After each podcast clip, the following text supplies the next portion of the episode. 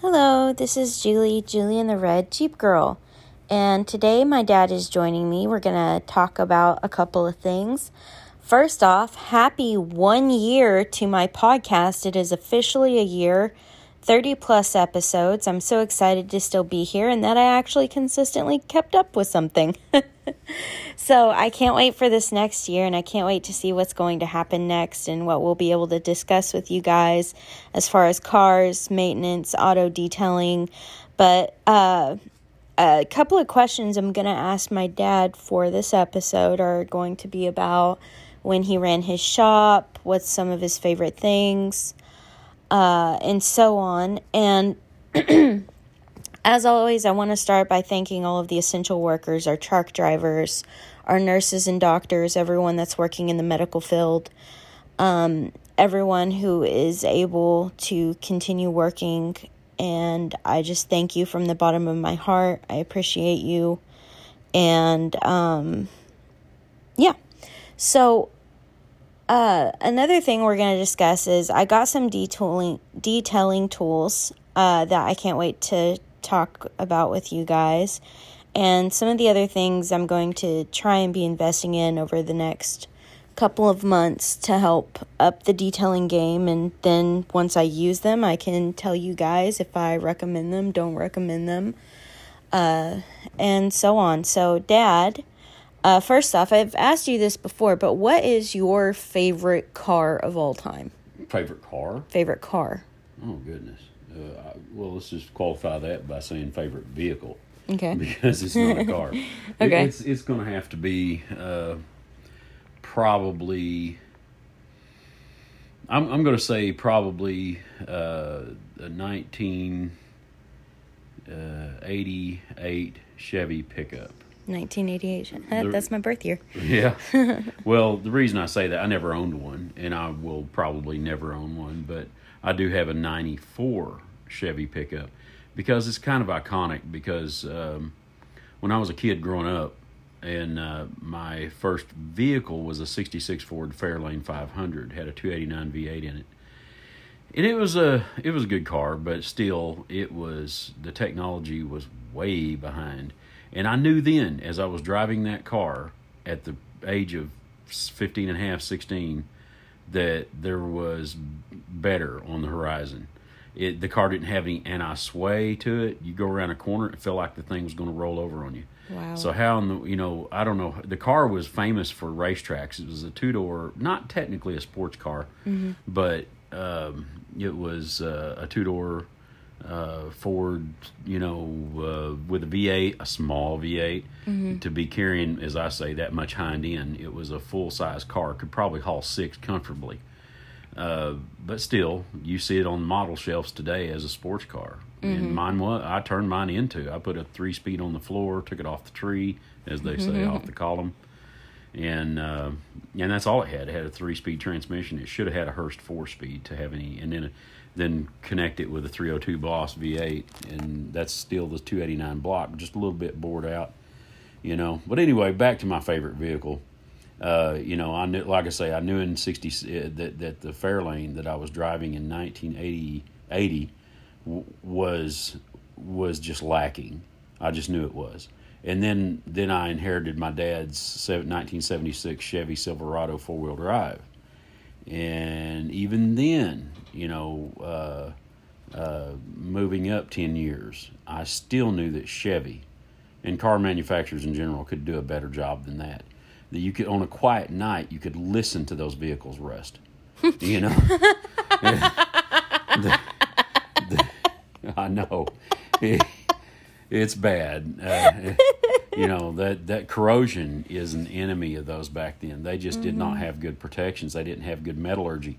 You, you ever heard the old saying they don't make them like they used to? Mm-hmm. Well, thank God because because uh, every, a lot of metal that rusts. Well, no, everything, all the materials you can, anything you can think of, is way better now than it ever was in, in any vehicle from the 50s, the 40s, the 60s. Mm-hmm. It doesn't matter. I mean, even your dash composition, they don't crack in the sunlight and tear apart the way they used to. Or at least not as much as they used to. No, they some, some don't at all. Yeah. Mine, uh, my '94 Chevy half ton pickup, Mm-hmm. does not have a single crack in the dash, which is and amazing. it, and it was never carported ever. Mm-hmm. You know, up until the last uh, two three years, Mm-hmm. and that's like shutting the gate after the cows are out because paint's crap on it. You know, but but anyway, uh, the uh, in 1988. Uh, well, let me just back up. The materials being used in the manufacture of auto vehicles, it was just poor. I mean, hundred thousand miles was about all you could expect out of a vehicle, and that was it. Uh, the engine was going to be crap. It was going to be smoking, using oil, dripping oil, every, Eating oil. eating, drinking oil, and and uh, the interior, the seats would just tear to shreds, and a, dr- the headliner would fall down on you. The dash would crack in the sunlight, and I knew then that there was a better way. And in 1988, Chevy came up with that better way. It was a radical, uh, dis- I mean, design change in their everything, from the way they did anything, their even their steering, power steering ratio. Uh, to steer your, you know, when you go left to the lock, to the all the way to the right to the lock, the composition of the metal. You could, you there's 1988 Chevys out there today with not a sign of rust on them dashes don't crack the way they did. Seats don't tear up as like they used to. Uh, carpets and interiors and and then on top of that uh, you got your systems like uh, say your climate control uh, your vent f- uh, defrost to vent to floor uh, those things were operated off servos and they're way more reliable now than they ever were operated off of cable. Uh, even though you're you know when they were manual you turned a knob or you slid a you slid a little uh, thing left to right to go from hot to cold or to change it from vent to floor or something like that. It's it's even that's even better today. The engines oh goodness. You can go a half a million miles easy on a on a Chevy engine from 1988 up because the way they they started casting their engines in sand. And they were um, uh, and the, way that the metallurgy that they techniques they employed uh, made uh, and then on top of all that they made them oil better the oil passages and then the pressures and the way they oil way better than it ever was you could and then the the valve uh, technology and the way the engine breathes and aspirates and exhausts it's it's just you know and a lot of that's brought about by NASCAR um, the technology that they have now and it's it's kind of like NASA helping out the uh, medical industry. Well, NASCAR helps promote the auto automotive industry. Their research and and stuff on efficiency. Everything is about efficiency. You know, you want horsepower. You got to have horsepower, and then you got to have RPMs. I mean, here recently, the movie, uh, uh, what was it, Ford versus, Versus Ferrari, Ferrari. came out, and they they were afraid and could not push their engines past 9,000 RPMs. They were scared of it. They just knew it was going to come apart, and most did. Ferraris did, and uh, you know even in that that engine that they use. Well, uh, the um, nowadays in NASCAR, ten thousand you ain't cooking until you've got over ten thousand RPMs. It's that's a no brainer. You the engines will stay together nowadays. So anyway, the automotive industry benefits from anything that NASCAR does: head technology, breathing, aspiration, carburation, injection. Uh, you know the whole route. They they improve their our vehicles that we daily drive. We get more uh, uh, power versus uh, fuel used, uh, and the efficiency is is just gone way way up. Even though this is kind of the crazy part right here, when you look at it and you say, okay, well, a a car nowadays, 1988 yes, uh, Silverado. Mm, yeah, so Okay. just Chevy pickup, Chevy pickup, yeah, nice. any, any any package you can think of, yeah. Yeah, I there was there was one truck I saw. I can't remember wh- which one it was, but they had a much easier way of like draining some of the fluids under the truck, they're actually on twist nozzles now. So you don't have to Anybody- yeah, unscrew well, anybody unscrew can- a jam nut and it like splashes everywhere.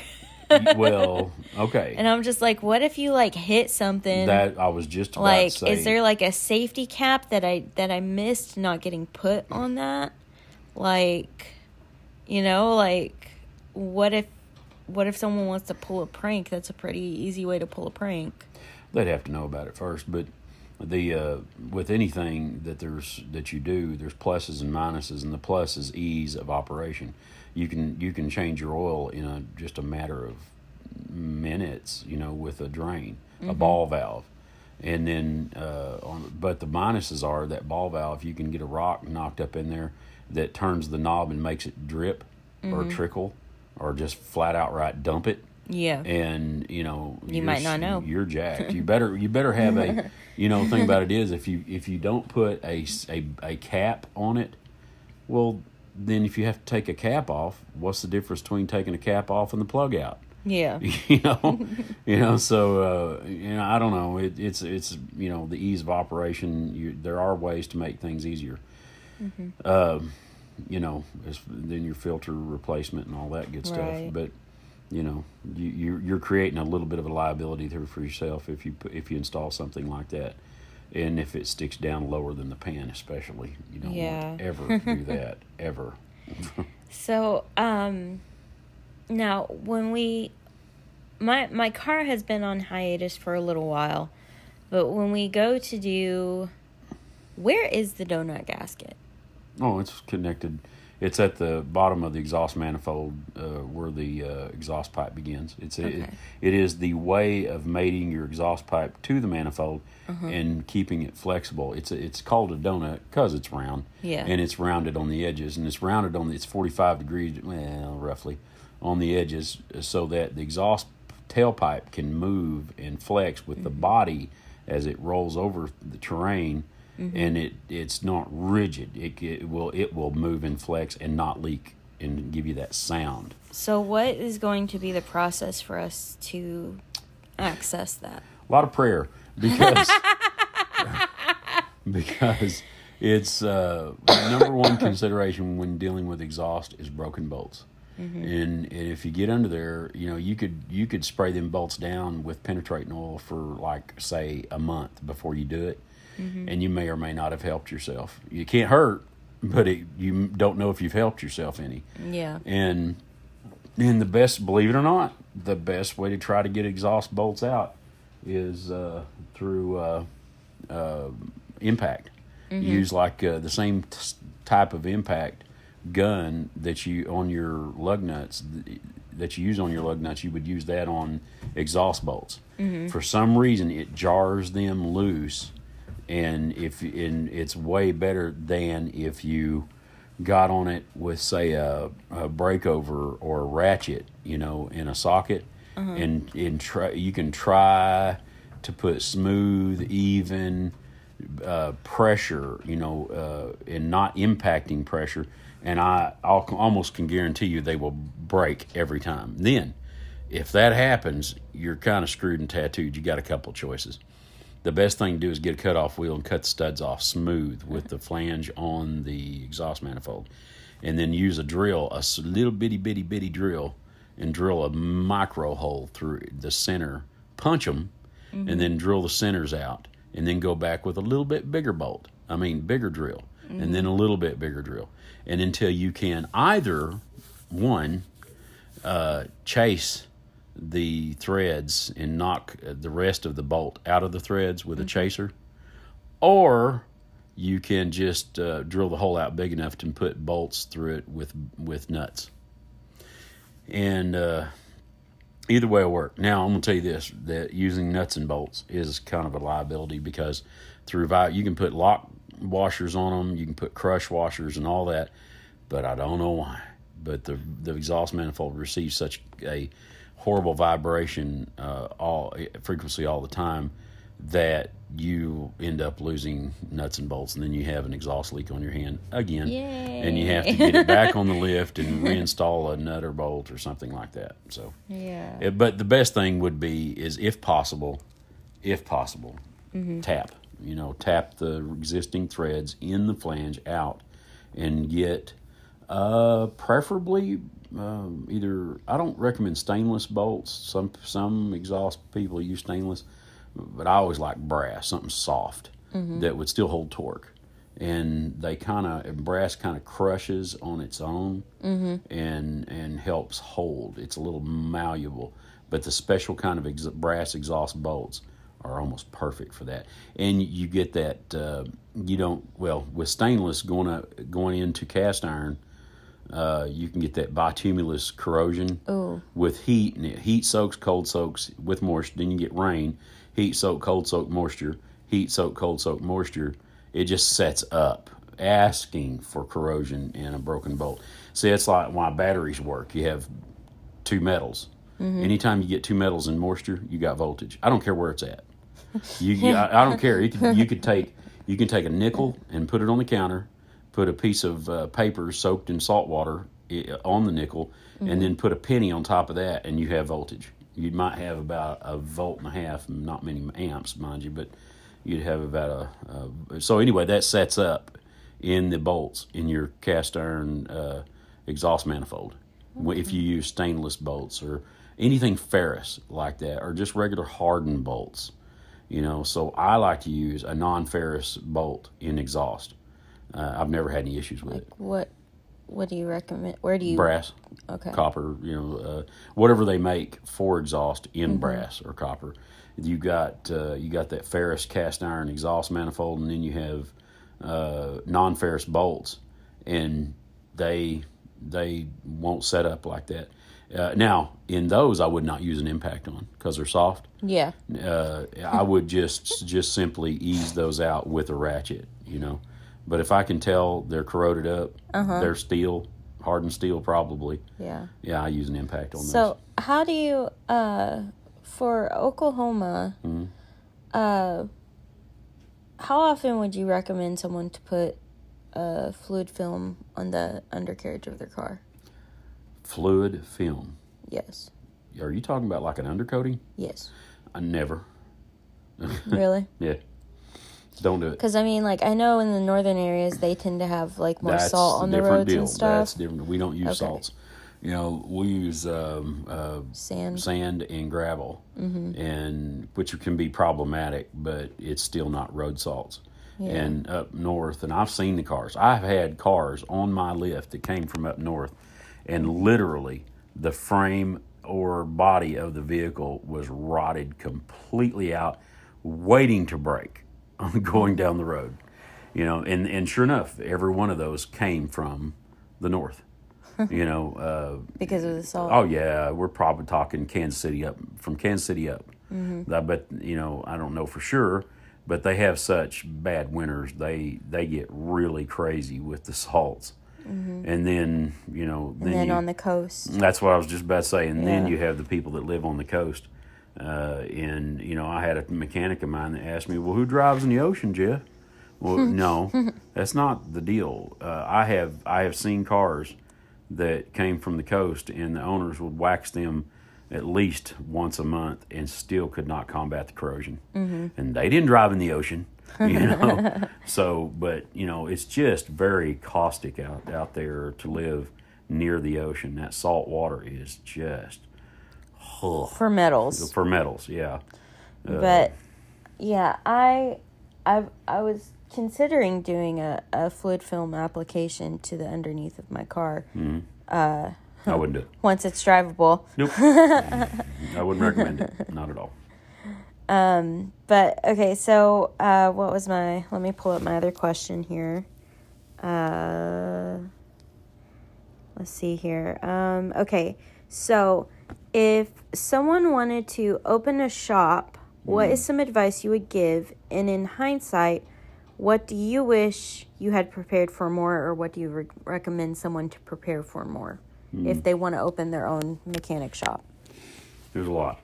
There's a, a lot. It's just, you know, when you think about a shop in general, um, you know, things have been way better since uh, uh, while Trump was in office. He he took regulations off of businesses, And before then, regulations were horrendous on businesses. And and uh, the the one that's one thing that uh, that uh, people don't understand is that the more you overregulate, you're just the government is literally putting their foot on the back of the neck of, of commerce, and they're killing it.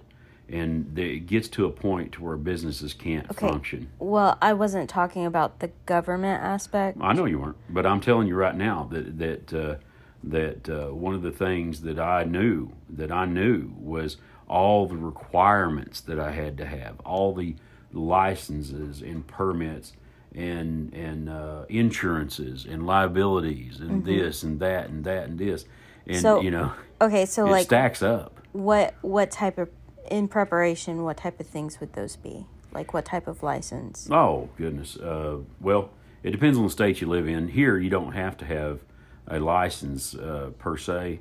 Do you have to Um, have an LLC? Well, it helps. An LLC is, is very similar to an incorporation. And, and uh, uh, LLC means limited liability corporation. So if you get sued, like say if you put a set of tires on a car and they drive down the road and the wheel falls off, kills the family, uh, you know, God forbid, uh, they can't uh, come back and take everything that you have. They can only take what the business itself has. And it's for it. An LLC is better for small businesses than than an incorporation. you know, to set set your business up as a sole proprietorship.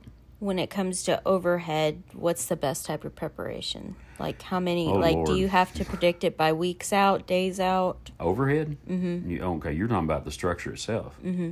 Well, that depends. I mean, location, location, location. Mm-hmm. And and uh, I hate to say it, but I've seen successful businesses thrive in horrible locations because they were just made uh, known by word of mouth. Mm-hmm. And uh, you know, Like- they they they got they got a following. And I'm gonna tell you, So, like with the overhead and budgeting, like being able to predict, you kind of don't really know until you get about what your first six months or one year in. No, there's no way to predict. Uh, You just have to prepare for the best. Mm-hmm. And uh, and I, when I say the best, you got to prepare for if everybody in town shows up needing tires and brakes and shocks and, and struts and, and alignments. You you need to have the staff on hand, materials available, a good working relationship with your parts stores, and I mean delivery, Johnny on the spot. Don't put me last. You know what I'm saying? Uh, you know, it's one of those deals. But that's those are relationship things that you need to establish way before. So, You know, you So you building have a, that dynamic. Oh, yeah, you get well building the relationship itself with your vendors, your tire suppliers, your your uh, and I, I it doesn't have to be a tire shop; it could just be a straight automotive. But uh, I, for 36 years, was involved in tires and automotive, and and uh, you know you gotta you gotta uh, you know have a decent looking place, clean, uh, inviting. Uh, it needs to be welcoming to people. You know, um, you know that's one of those things that you don't know what turns people off on a on a on a daily basis and and to, as to what what does an attractive business look like? What does does a mom you know with a couple of kids look like? What does a business look like to her that she is welcome at? What is she what can she drive up to and and feel like she's going to get treated well? You know it doesn't you know you don't need to see three dead you know t- uh, three or four dead cars hanging around the place on flat tires with transmissions and engines greasy stuff all over the place sitting outside it doesn't need to be trashy it needs to be clean organized and if the business it looks that way then it usually is that way and and people you know can uh, they can rely on that you know um, you know I you can rely to- on it to feel comfortable. well, I'm gonna tell you something else. Labor, labor is a biggie. Uh, you got to have people. You got to have a staff. You know, Reliable. that that is that knows their stuff. That's knowledgeable, and and knows uh, knows their limitations, and and uh, and is uh, willing to you know without egos, willing to say, hey man, I'm I'm over my head on this one. Can you help me out, or can we send it somewhere else? Even that's a tough call right there is for a shop to send it to another shop.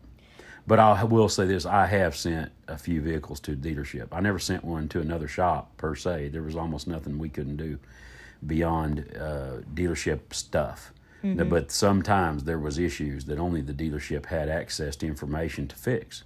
Mm-hmm. You know, and dealership ha- dealerships have an amazing you know support from their manufacturer. Mm-hmm. You know, uh, and and that's something that that uh, uh, you know Mitchell on Demand, Autel, those guys, they try they try to get you as much support as the dealerships. You know, so that we can keep cars. Um, you know, uh, that, that's a freedom thing right there. It's a liberty thing to where you can take your car anywhere you want to get it fixed. You don't have to legally take it, you know, not back forced to, to, take it yeah. back to the dealership and pay $120 an hour mm-hmm. for labor. And and so, you know, it's one of those things about support.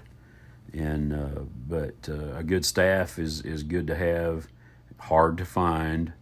Uh, you, you always always. I believe in mentorship. I believe in in finding an old uh, old salty dog and then teaming him up with say a Votech graduate, mm-hmm. you know, and let and just let him hang on his belt loop for a while, and and uh, and let him show him, you know, say, man, you know, Votech's one thing, and classroom learning is one thing, and being out in that that that pseudo, you know, sort of bay, you mm-hmm. know, working on cars, but when you when it gets down to the nut cutting, it's you got to, you know, you got to, uh, uh, you know you have to be prepared and and you got to have uh, information mm-hmm. and support and and I believe you get that through mentorship you know that old salty dog he may not be uh, he, you know he may be to the point where he's just flat wore out mm-hmm. and he's not going to get down on the ground and up and down and up and down but that that young spry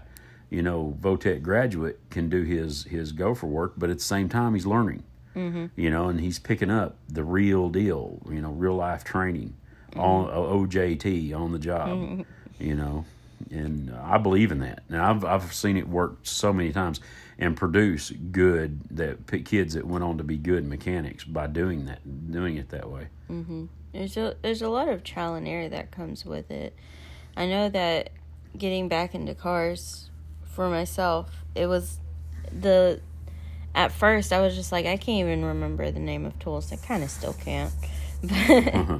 but that that's part of why I've continued with this podcast is that even if you forget the names of tools, yeah, you know, um, there there's nothing wrong with learning to feel comfortable in just simply not knowing yet because you're eventually going to know you're eventually going to remember mm-hmm. you're going to get that you're going to learn that skill if you stick with it yeah and so that's what I'm hoping to to provide with this podcast is that you know if you don't get it on the first try you don't get it on the first try it takes practice mm. it mm-hmm. takes it takes repetition and consistency well let me say this um, I, I, remember when I first started uh, working on ACs back in the early 90s what what I absolutely hate working on AC well I don't I, I did I did uh, I, because I was maybe so, it'll change. Listen, I was so good with tires. I mean, mm-hmm. there was nothing I couldn't uh, do or didn't know. Almost,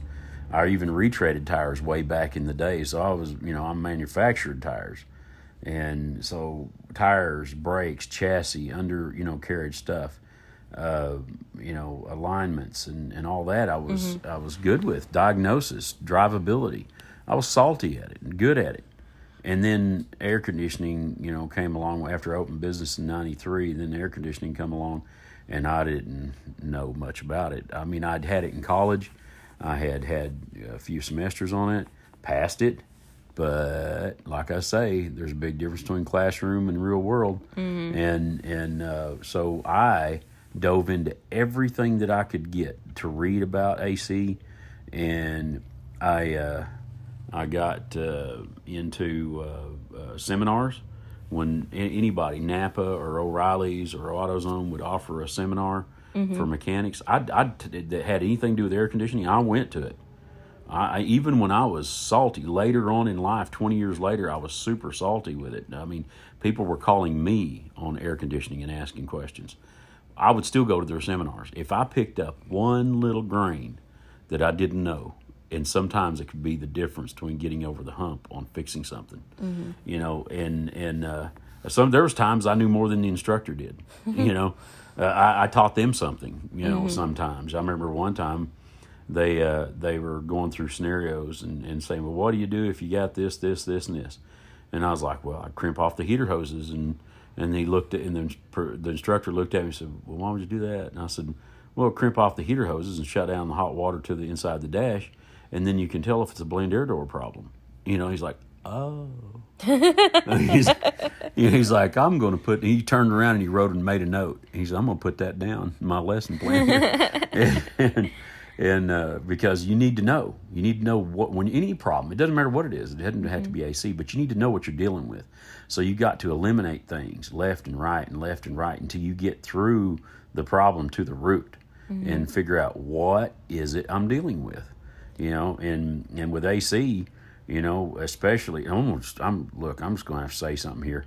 Uh, you know, we went from R12 free refrigerant because it's supposed to be unsafe for the ozone, which crocahooey. Okay, it's six times heavier than oxygen. It, it the molecules fall; they don't rise up into the atmosphere. Um, that when we use our detectors, our our sniffers, to find leaks, we check underneath connections. You don't check on top of them because the freon falls.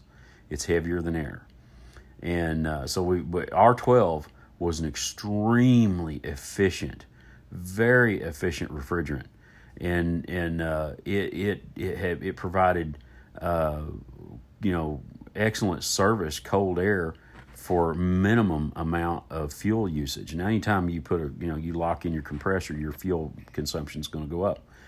But uh, now that they they went to 134A, which is not compress as compressible as R12, well, they're getting away from that and they're going to some European crap that uh, I don't even know what it's called, but it is a load and it is so uncompressible. It creates so much heat. The compressors have to be overbuilt uh, and heavier uh, to withstand the kind of torture it's going to take its whole life.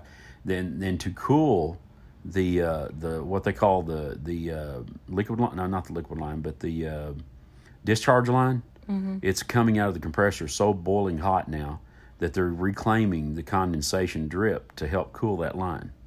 And it's ridiculous to even think that. So as time goes on, because of politics, we make we are making certain some things worse and not better. Remember a while ago I said that things are way better now than they've Okay, so what did you just say about the refrigerant well being compressed? Yes, it, uh, R12 being the best refrigerant ever was. Hmm. Um, you know, but they got rid of it because they claimed the CO2s were getting up and running the atmosphere, and I didn't believe that.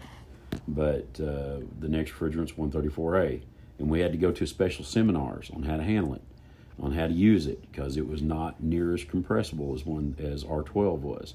Household refrigerants like your central heat and air, you- R22, uh, uh, some other stuff was did fine for years. Was highly efficient. Uh, didn't use a lot of electricity, and cooled your house ice cold.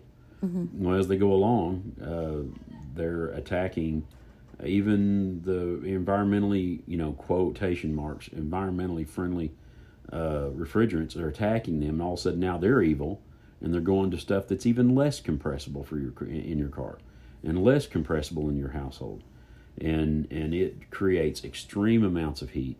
It ruins your compressor, and it, your compressor life does not last near as long, and it's inefficient because it's least compre- it's less compressible, so it burns more uh, electricity, burns more fuel in your car, and I don't know how that's better for the environment.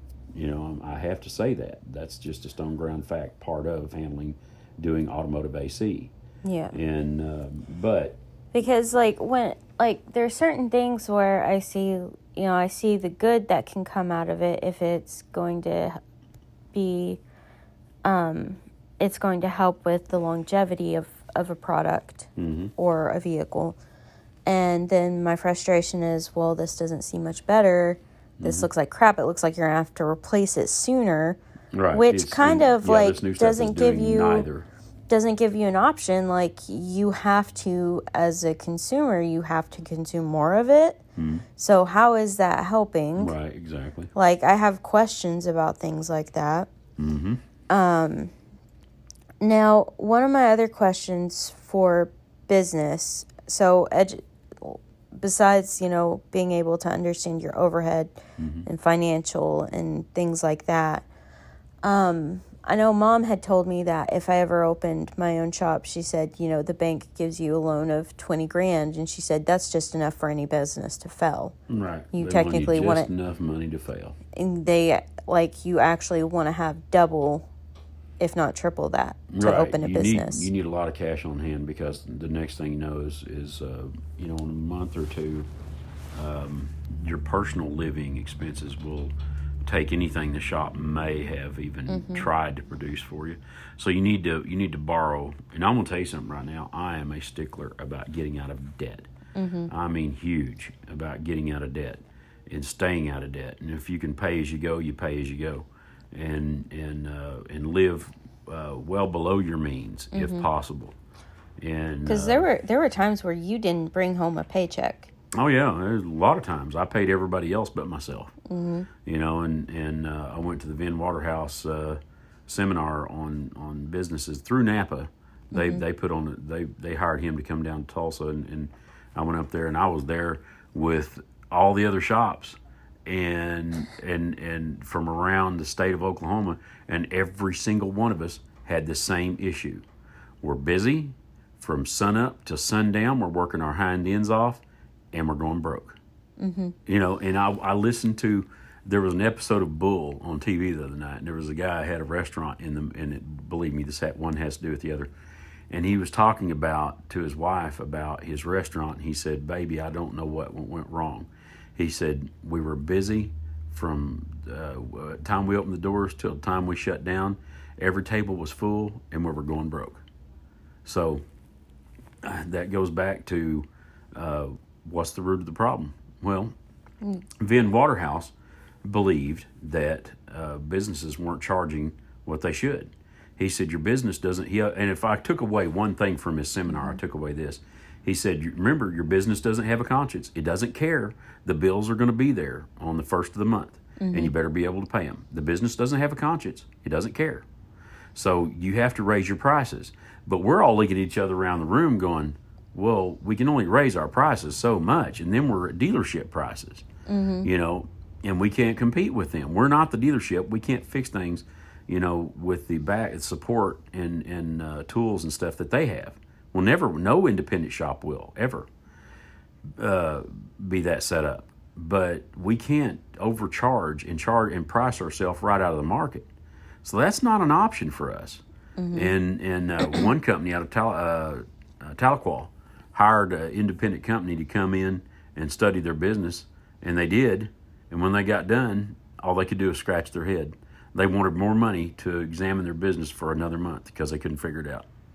The, you know they're you know they got they got they, they're fixing cars. They had a machine mm-hmm. shop with an automotive shop. So mm-hmm. they're fixing cars like crazy. At the same time, they're they're redoing heads and rebuilding engines and and and transmissions and stuff like that, and just general uh, machine shop stuff. They're busy. They're busy all the time. They have a good clientele built up, and and they they got their their employees are busy. Well, by the time they pay their employees and pay their their vendors, you know, for their materials, the parts coming in, or materials, you know, the metals and what have you, and then pay taxes, and then pay employee taxes, and then pay, so, you know, uh, all the stuff that by regulation we're required to pay. There's no money at the end of the day for the business owner. So uh, it, it is very tough for me to ever advise anyone to go into business for themselves. And I'm going to tell you this right now: the only way that I would I would ever go back into business for myself is if my overhead was low. And I mean what I mean low is I mean I own the business property, the building. I don't have a rent payment due. I've got I've got things down to an absolute minimum, and that means staff. That if if I can get it done with two people, then I get it done with two people. If it, you know what I'm saying, that's just the way it is. I mean, uh, investing in tools only, only, when and only it that it becomes uh, required. Like say, hey, if my CPA says, "Man, you better spend some money," if I've got the money in the bank and I'm, you know, then if I need a uh, deduction uh, to depreciate, then I might think about buying a new piece of equipment. But only then. You Compressor. know? But the rest, yeah, a compressor or a, a alignment rack, a new computer for the alignment rack, or uh, you know, an engine diagnostic machine or something like that, something high dollar. Uh, otherwise, I sit on what I got and I use what I have, and I make a business out of it, and I make a living. And So so in in that case, there's a lot of things that they would want to prepare financially uh to have sorry, my phone is flashing. I'm not sure why. um so financially, they would probably want to prepare a spreadsheet and talk with a CPA about it. well, CPA wouldn't have a clue. No. No, no. Automotive is not like uh, any other business. Name another business. It doesn't matter. It doesn't even close to correlate. And now he can crunch your numbers for you, Mm-hmm. but he can't advise you on on what and where and when and how and all that. Only another shop could that's been in business for over twenty years. Mm-hmm. Mike could tell you what you need to do and where you need to do it and what you need to invest in and how much and how deep Mm-hmm. and all that. Now CPA wouldn't have a clue. You know. Because like all I they'll can- give you some general advice, like Yeah. like keep your keep your expenses low and, and your and your your costs down and increase your profits. Well, they can tell you that all day long. duh. But the vehicle, like we yes, know that. but the- yeah, oh yeah, it's no brainer. But the But vehicle to just get there is a different story. Yeah. the pathway is is Yeah. sorted. so I'm going to like segue into we're gonna shift gears a little bit. shift gears. Yeah, Uh, into the the last section I want to talk about, and I might actually break this up into two episodes because this is like everything you've disclosed on business is is is really important and it needs to be shared because it's just the reality of things. it is the reality. It may not be glamorous, but No, it's, not. it- but it is Like, the truth of, of yeah, because, situation. like working on cars you get like working on cars whether it's finances or whatever it, it's usually messy in the beginning but hopefully in the end we have something pretty to look at yeah, that that's also very practical and functional and so the next thing i want to talk about is um, just uh, the i told you guys i got some gadgets and i'm going to discuss some things i've noticed while using these i got a vortex gun from a friend for christmas and it's also, it's also called the tornador or the tornador it's a vortex gun like that and so it is amazing for cleaning out your carpets and it has such a fine mist. It's it's very much someone called it a dry cleaning gun and I was like sure whatever. But um I highly recommend it for the rugs and the mats and if you have to blow out a lot of dirt out of your carpets, I recommend it in that manner. But as for the upholstery or um things that are a little tighter with fabric, I do recommend a carpet extractor uh, after using this because I loved it on the rugs and the mats and everything and, and the floor itself and being able to blow all the dust out of the air vents with it with such a fine mist of water. Water isn't going to sit, it's not going to mold, it's not going to mildew, it's going to get your stuff clean. That's wonderful. But I discovered there are still things that you're going to want to have a carpet extractor specifically for to clean, say, your upholstery or the tougher stains in your vehicle. Um, but one thing I noticed I wanted to talk to my dad about when it comes to the interior of a vehicle is I notice on the driver's side, every vehicle I've owned, every vehicle I've ever detailed, the seat on the driver's side gets torn up on the edge and on the left shoulder hmm. where you get out. Is there any way to protect that and keep that that wear and tear from happening? Because even if you put a protective seat cover over it the stitches are still going to loosen and wear uh, even under the seat protector so is there anything that can be done to keep that from happening and that foam from not breaking up and falling out Nope. Uh, seat cover is the best that you can do, and and and even then, you're defeating the whole purpose of of the seat, the nice leather seats Yeah. or whatever I it mean, is like, that you have. Because I mean, If you have cloth seats, it's a no brainer. Just Yeah. get you a, seat, uh, a sheepskin seat cover. Mm-hmm. And uh, but if you have leather, Mm-hmm. nah, just it's just going to wear, and then when the time comes, you buy a new seat. That's just the Mm-hmm. or way it you is. just have it reupholstered. Now, the only other way that realistically that you could keep that from happening, Mm-hmm. do you want to hear it? Yes.